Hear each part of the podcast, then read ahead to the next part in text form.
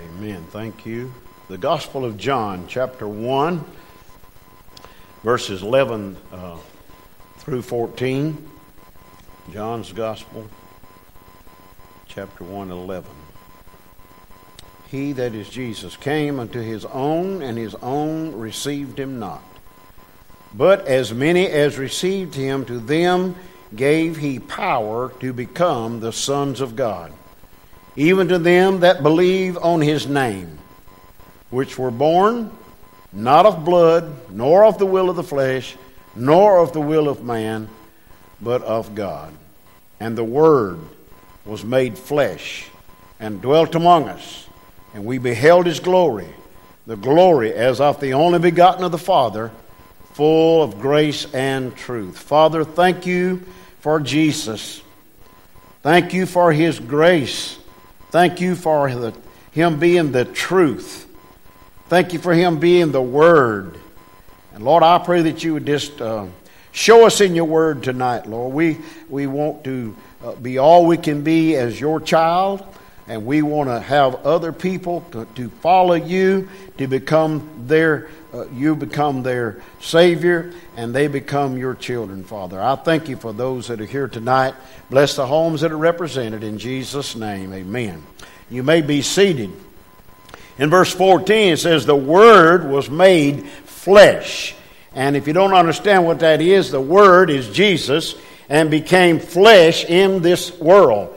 Leaving heaven and coming to here, he did not cease to be God when he came to this earth and became a man. But Jesus came out of due time, Hebrews says, out of due time. It was time for something different to happen on the earth. And our Father saw what was coming and knew what was ahead. And so he told his son, hey, you've got to go. You've got to make this move. And you've got to do what I want you to do. Our divine Lord, when we look at Scripture and think about what he did, took upon himself human nature. And he became real. He became and was sinless. He was a perfect man, walked among men. And it says he knew all of our sorrows and all of our suffering.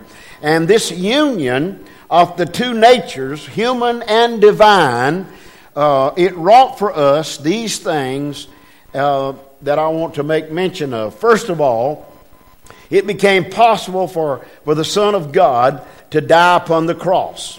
Second of all, he could be touched with the feelings of our infirmities. Thirdly, he left us an example that we should follow him. I'll give you those one more time. It's hard to keep up with it sometimes.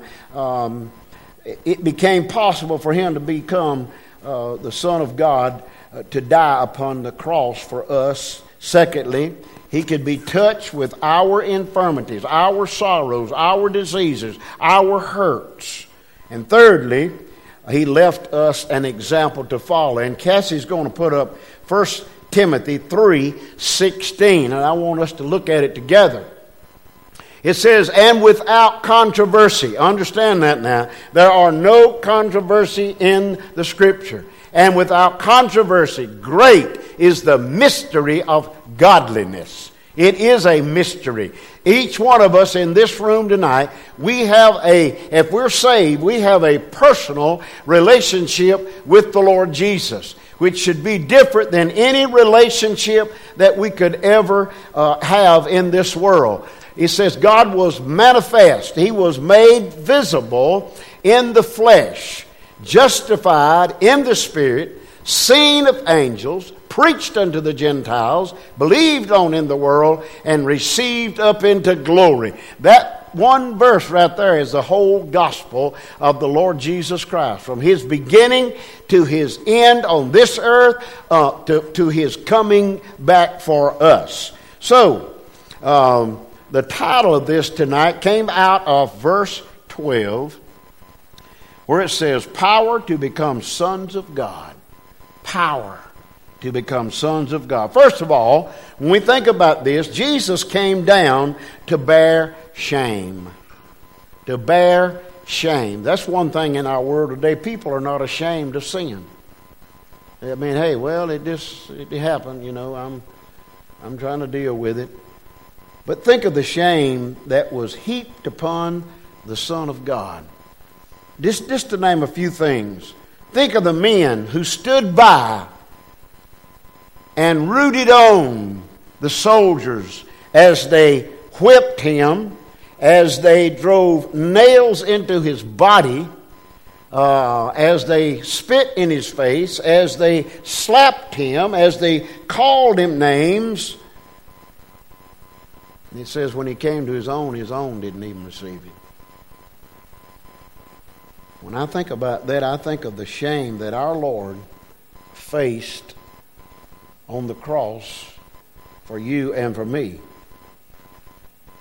Think of the men who stood by and blasphemed his name. If you are the Son of God, if you are, come down and take yourself and us off of the cross.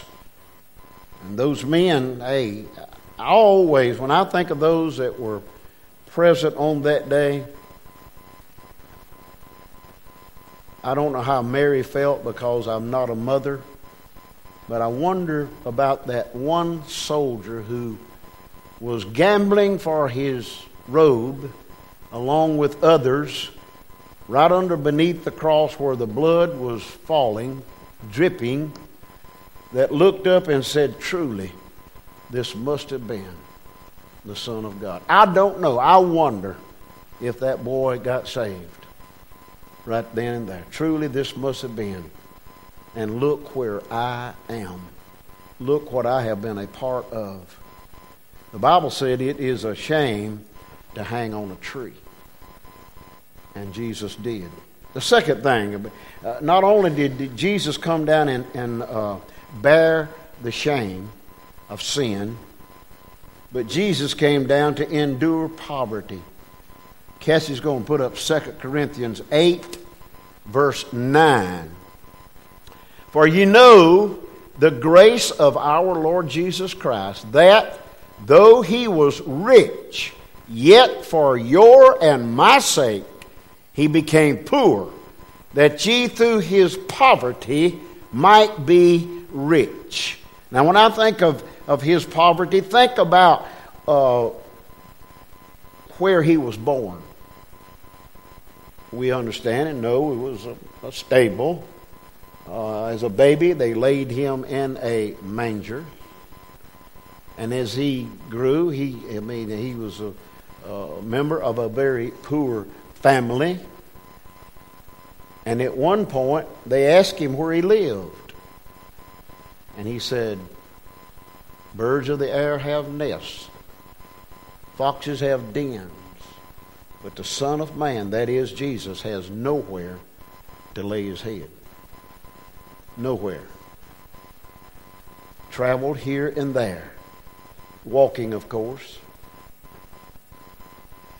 And then the poverty brought him to shame.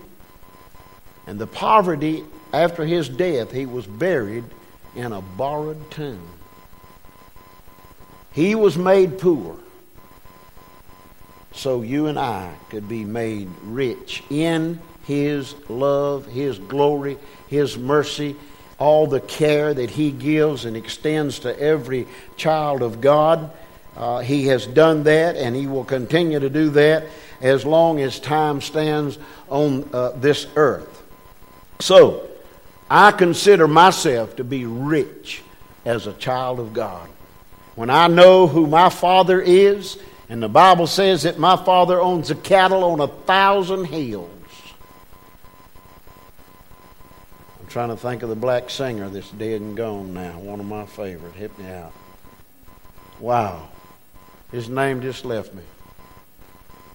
Anyhow, he sang a lot of gospel songs. And in one of the concerts one night, he gave his testimony and he said, "My Father owns the cattle on 1,000 hills.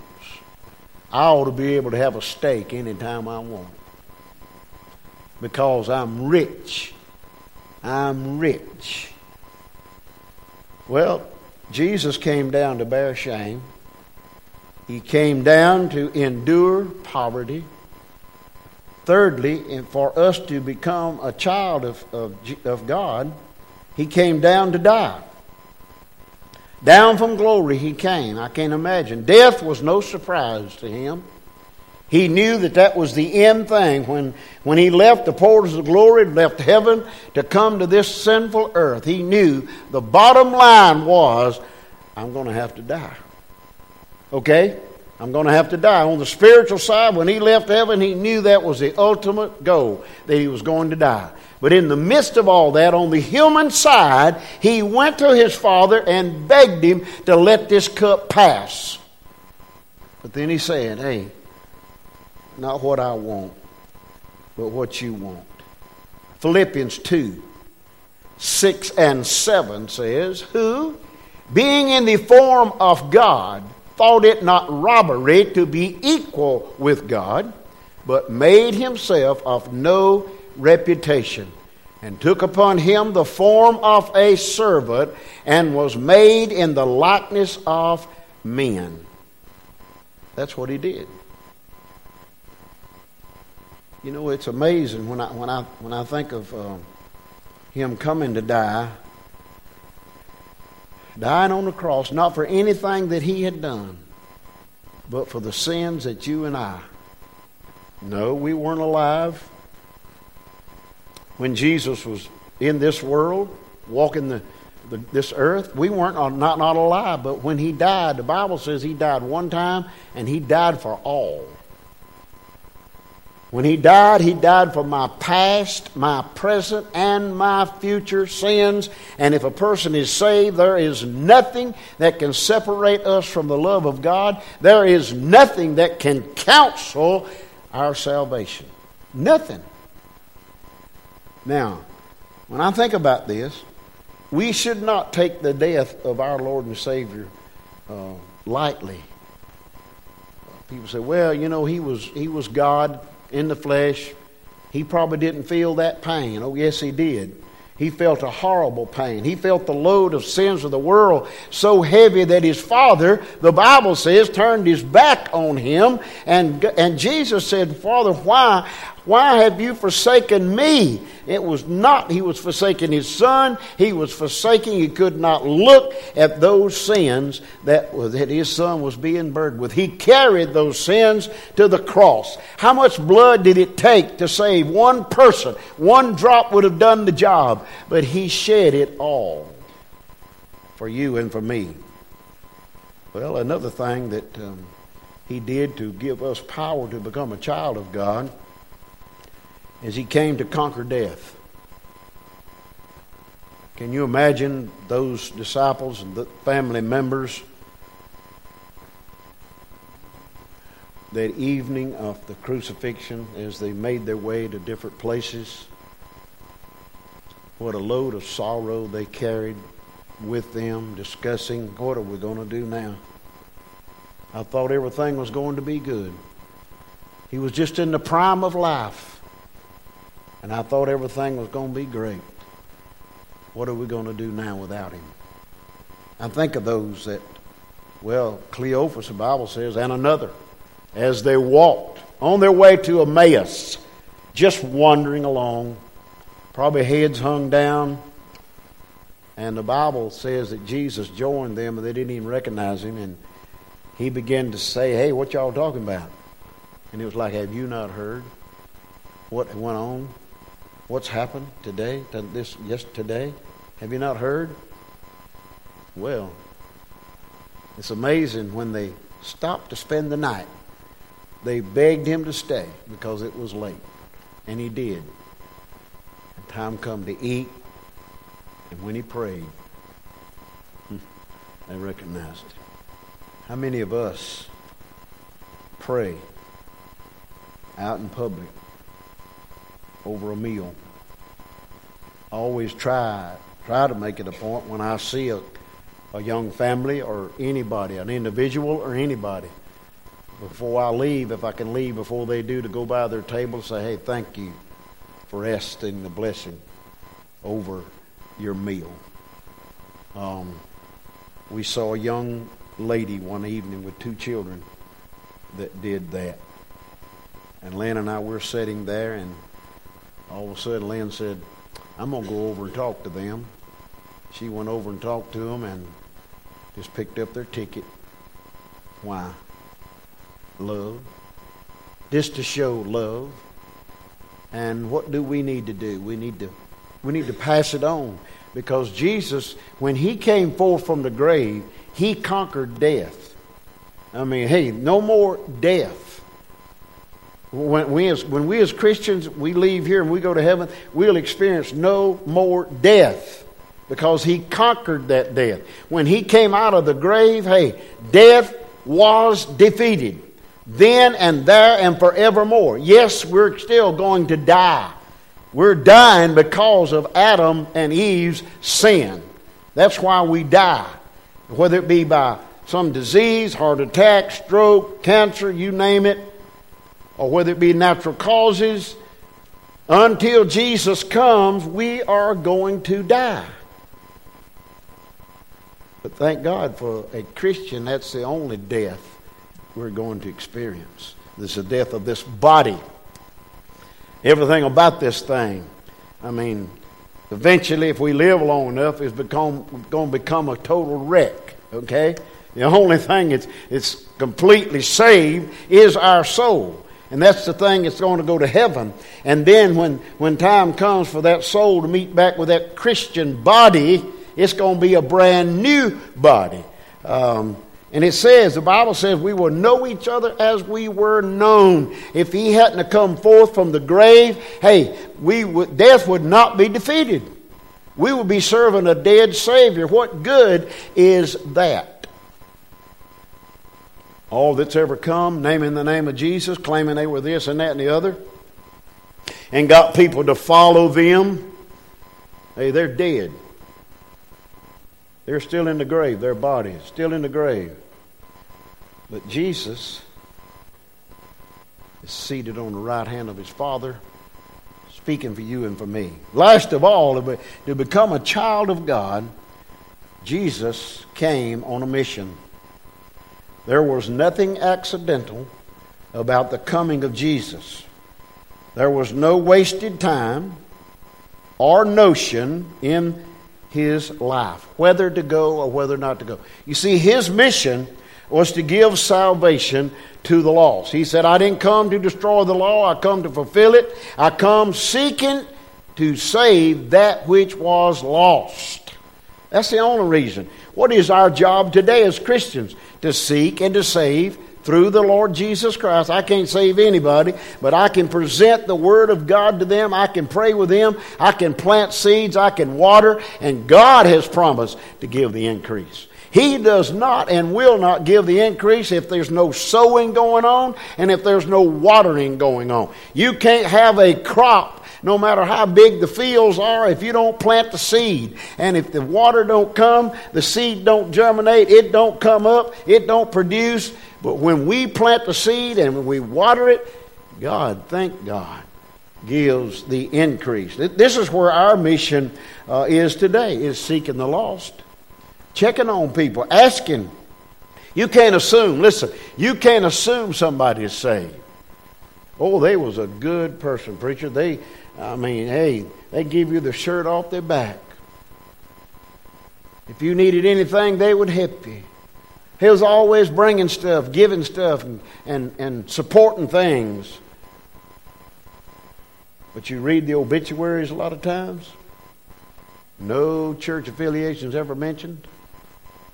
Occasionally you might see off the Baptist faith. What does that mean? Off the Baptist faith.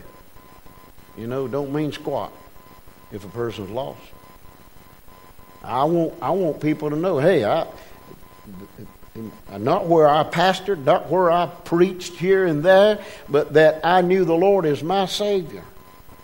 And so many times at funerals, it seems like preachers, I am one, will try to preach the person into heaven. It's over and a done deal, buddy. You can't do that. Once that body's in the box, hey, if they didn't get saved, there ain't nothing we can do at that hour but try to comfort the family. Well, Jesus came on a mission. We need to let the lost know we love them. You know, hate sin, but love the sinner because, hey, how can you love a sinner? Because you and I, we were one at one time. We were a lost sinner, okay? And now we're saved sinners. And people say, well, how can that be? I mean, if you're saved, you don't sin. Well, that's what the Bible says, but it says when we do, we have an advocate. What is that? That's my lawyer. He stands on the right-hand side of his Father answering for me. When I get out of line, it's his right to chasing me to get me back on track. But God loves the sinner, but he hates the sin. So where does that leave us? You know, if we're going to love God, then we want to be obedient to him. We're going to be found sharing the love of God with the lost, and to share with them that because of the power of God, we have become a child of God. And nobody can take that away from us. So when I look back in verse 12, as many as received him, to them gave he power to become the sons of God. Look what it says. Even to them that believe on his name. Believing is the key. You've got to believe. You've got to believe. I believe it's Luke 16:16. I might be wrong. He that believeth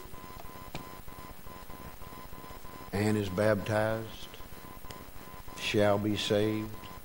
I don't want to misquote something. Anybody know right off? Luke 16:16, I think.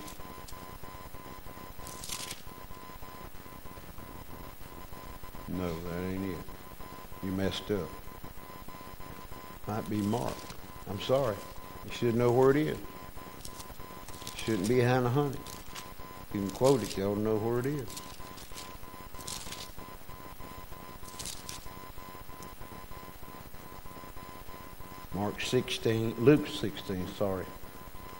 Luke 16:16. He that believeth and is baptized shall be saved. Hello? It is Mark. I'm sorry. Thank you for your correction. He that believeth and is baptized shall be saved, but he that believeth not, what does your Bible say? Shall be damned. Lord, have mercy upon people that won't believe and follow the Lord, baptism, and go share that with the world. Father, thank you for the evening. Thank you for your holy word. Lord, I just thank you and I praise you for this book that you allow me to hold in my hands.